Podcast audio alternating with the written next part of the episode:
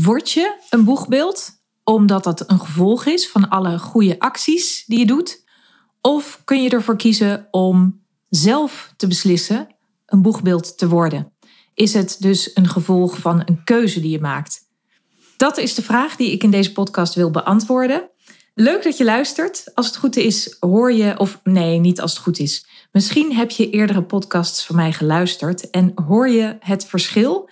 Dit is de eerste podcast die ik officieel uitbesteed, waar ik een echte podcast-editor voor heb. Dus hopelijk hoor je het aan het geluid, aan de kwaliteit, omdat ik mijn podcasts echt wil professionaliseren. Ik wil hier beter in worden. Dus de beslissing is voor mij om iedere donderdag een podcast te maken of online te zetten. En uh, mezelf in deze vorm van content maken, deze vorm van communicatie te verbeteren. Om hier een master in te worden. Je luistert naar de podcast Boegbeeld Online. Mijn naam is Marieke Jans en ik inspireer je heel graag om een mooie, krachtige, positieve online reputatie op te bouwen. Speciaal als je het boegbeeld bent of graag wilt zijn van jouw merk of organisatie. Word je een boegbeeld door je acties of kies je ervoor? Word je het omdat het een besluit is? Afgelopen week zat ik in een training en um, de coach bij wie ik, uh, door wie ik me laat begeleiden in mijn ondernemerschap, die vertelde dat zij, nou nog niet eens zo heel erg lang geleden, 60 keer op rij een nee kreeg van potentiële klanten waar zij mee sprak. En ik vroeg aan haar, hoe voelde dat dan voor je toen je de 59ste keer die nee had gekregen en dat 60ste gesprek in moest? Had je toen nog steeds vertrouwen daarin? En ze zei, nou, mijn vertrouwen was wel een stuk lager, maar ik, ze geloofde er nog steeds in dat zij iets goeds en waardevols te bieden had. En ik vond het, uh, dus na die zestigste keer kwam er een ja en inmiddels uh, krijgt zij een heleboel ja's en is zij echt een boegbeeld in haar markt. En ik vind het een mooi voorbeeld van de beslissing om iets te zijn, om in die rol te stappen en om niet af te wachten. Want de vraag stellen, toen ik de vraag stelde in het begin van deze podcast, had je waarschijnlijk al in de gaten wat mijn antwoord zou zijn. Namelijk, het is een beslissing. Als je vanuit een reputatieblik kijkt, dan is een goede reputatie opbouwen of een goede reputatie hebben is meestal, of dat zien we meestal als een gevolg. Dat komt omdat je een heleboel goede acties hebt gehad, hebt ondernomen, omdat je een goede naam hebt opgebouwd, omdat um, ja, zeg maar de combinatie van alles wat je hebt gedaan, wat je hebt gezegd, wat mensen van je vinden, hoe ze je zien, hè, dat levert die mooie reputatie op en daarmee word je een boegbeeld. Zo zou je het kunnen zien. En de andere weg, namelijk beslissen dat jij in die rol van boegbeeld wil stappen, dat voelt of dat kan in ieder geval heel blasé voelen.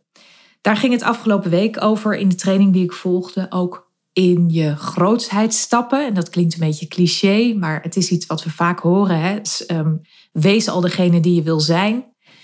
En daar zit een bepaalde kwetsbaarheid bij. Namelijk de kwetsbaarheid om blasé over te komen. En om over te komen als een wannabe. Want je presenteert je op een manier waarin je je nog niet helemaal thuis voelt. Je presenteert je eigenlijk al als een, ja, als een leider in je markt, terwijl je dat misschien nog niet helemaal bent.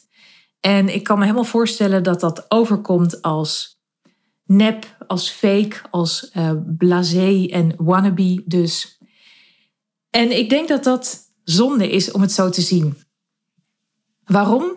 Nou, als je, nou, overal waar je om je heen kijkt, eigenlijk wordt kwetsbaarheid best wel gewaardeerd kwetsbaarheid is wat we, ja, wat we mooi vinden om te zien bij een ander, maar heel vaak heeft dat een soort kleine vorm. Namelijk een, een, het moment dat we verdrietig zijn, dat we de verliezer zijn, dat er iets misgaat in ons leven, dat, er, dat het anders loopt dan we zouden willen. Dat soort kwetsbaarheid, um, nou, je komt het vaak tegen op LinkedIn bijvoorbeeld. Dat wordt heel erg gewaardeerd, want je durft daarmee jezelf te laten zien. En dat snappen we van elkaar. Dat maakt ons nederig en daarmee krijg je een gevoel van connectie en van menselijkheid. Maar de andere kant op is wat mij betreft net zo kwetsbaar. Beslissen dat je je gaat presenteren als een inspirerend boegbeeld in jouw markt, vind ik net zo ja, dat, dat raakt bij mij dezelfde snaar van kwetsbaarheid. Omdat het betekent dat je in een rol stapt die nog lang niet iedereen in je zal zien. Het betekent dat je het, ja, het gevaar van fake overkomen of van overkomen als een wannabe of uh, je groter voordoen dan je bent, dat je dat kan dragen. Dat je die, hè, dat gevaar eigenlijk bijna, dat mensen dat in je zien, dat ze dat over je zeggen, dat je daarmee kan dealen. En daarmee vind ik de keuze om te zeggen: ik ga me presenteren als een boegbeeld. Ik ga niet, ik settle niet voor de middelmaat. Ik settle niet voor ja, een, een grijze muis. Ik vind dat echt een heel stoer besluit. De mensen waarmee ik werk, die, um, die hebben niet de ambitie om een boegbeeld te zijn, komt niet voort uit arrogantie, maar komt wel voort uit een idee dat ze geïnteresseerd zijn in wat kan ik, hè, hoe kan ik meer een leider zijn hierin? Wat vraagt dat van me? Hoe kan ik me zo presenteren? En hoe kan ik niet afwachtend zijn en niet wachten op, op het moment dat ik van iedereen toestemming heb, maar hoe kan ik zelf gaan? Hoe kan ik zelf die stap nemen? En ik vind dat ongelooflijk mooi. Dat hoeft helemaal niet samen te gaan met, um, ja, met, met iets van blasé. Maar dat is wel hoe het zal voelen. Ik weet dat ik mezelf zo vaak. Ik was zo bang dat mensen mij een wannabe zouden vinden. Toen ik video's ging maken, toen ik veel meer naar buiten ging treden, toen ik mijn meningen ging geven en verhalen ging delen. Omdat je ruimte inneemt. Het signaal wat je ermee afgeeft is eigenlijk: ik heb iets interessants te vertellen. En er zullen natuurlijk altijd mensen zijn die dat niet in je zien. Of die je die plek niet gunnen. Of die denken, ja, wie ben jij nou om dit te zeggen? Of wat weet jij nou? Of hoe ervaren ben je nou? Of hoe bewezen heb jij jezelf al? En om het dan toch gewoon te gaan doen, dat voelde heel vaak dus kwetsbaar. Dat voelde als, uh, oh jee, als mensen mij maar niet een wannabe vinden. En dat is dus iets wat je moet kunnen dragen. En de afgelopen dagen toen ik uh, in die training zat en toen het steeds over grootsheid ging, toen dacht ik ineens, dat gevoel van wannabe, dat is ook wat me vooruit heeft gestuurd al die jaren.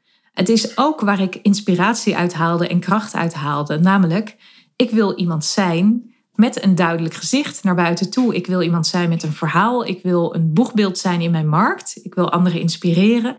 En ik ga dus niet wachten op het moment dat iedereen dat in me ziet. Of dat ik toestemming heb. Of dat ik een soort hiërarchische ladder heb opgeklommen. Maar ik ga dat nu en hier en vandaag doen. Het is natuurlijk het hele gegeven van je hoofd boven het maaiveld uitsteken. En ik denk dat elk inspirerend boegbeeld voor die beslissing heeft gestaan. Dat er een moment was waarop, of misschien al, nee, en misschien zat dat er al van nature in, dat zaadje, dat je tegen jezelf zegt: Ja, ik ga de versie opzoeken die groter is dan ik ben op dit moment. Ik ga daarvoor keer op keer uh, mijn best doen. Ik ga doen wat, wat er te doen is om die rol echt volop in te vullen, om die rol op te pakken. En ja, ik denk dat die vorm van kwetsbaarheid, dat we dat veel meer zouden mogen waarderen in elkaar. Ik vond het waanzinnig inspirerend om afgelopen week omgeven te zijn met mensen die datzelfde hebben. Die ook zeggen, ik, uh, ja, ik stap in de. Ik, ik ga kijken wat is het grote plaatje wat ik voor me heb. Wie zou ik kunnen zijn en hoe kan ik nu op dit moment, hier, vandaag, al in die rol stappen? Wat is daarvoor nodig? Wat zou, wat zou ik dan zeggen als ik die persoon was? Hoe zou ik me gedragen? Welke verhalen zou, zou ik delen? Welke visie zou ik ontwikkelen en laten zien? En dat kan als je ondernemer bent, maar dat kan zeker ook als je onderdeel bent van een groter merk. Ik werk ook met een team die zijn onderdeel van een heel groot internationaal merk. En zij zouden helemaal kunnen blenden, kunnen opgaan, anoniem kunnen opgaan in hun merk. Maar zij kiezen ervoor om ook een eigen profilering te hebben die voor een deel overlapt met die van hun bedrijf, maar die ook een, ja, een autonome uitstraling heeft. En ja, wat je dan eigenlijk krijgt is echt een vermenigvuldiging van, van krachten. Dus op die manier kan dat zeker ook. Dus ik denk echt, waar je ook staat op dit moment, als je die ambitie hebt om een inspirerend boegbeeld in jouw markt te zijn, en dat kan voortkomen uit een boodschap die je heel erg belangrijk vindt.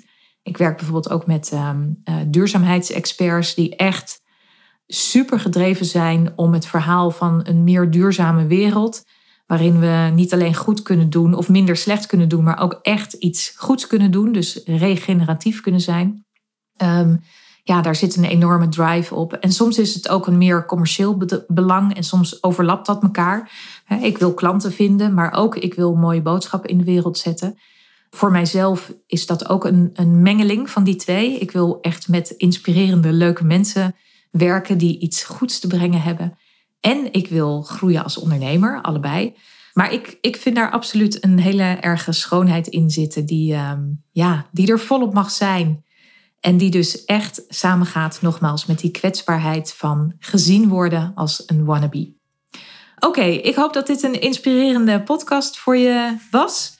Superleuk dat je hem hebt uitgeluisterd. Dank je wel. En als je meer wil weten over mijn werk en hoe het is om samen aan die positie van boegbeeld te bouwen, waarin we dus heel erg consistent gaan werken aan een boodschap die je keer op keer de wereld inzet. Zonder um, al te veel in herhaling te vallen, maar wel om elke keer ja, met een, weer met een andere blik, met een andere nuance, toch die boodschap weer belangrijk en relevant te maken. Um, voel je welkom om met mij in gesprek te komen. Je kan altijd een DM sturen via LinkedIn of Instagram. Of direct een gesprek aanvragen via mijn website. Nogmaals, dankjewel en ik ontmoet je heel graag in een volgend verhaal.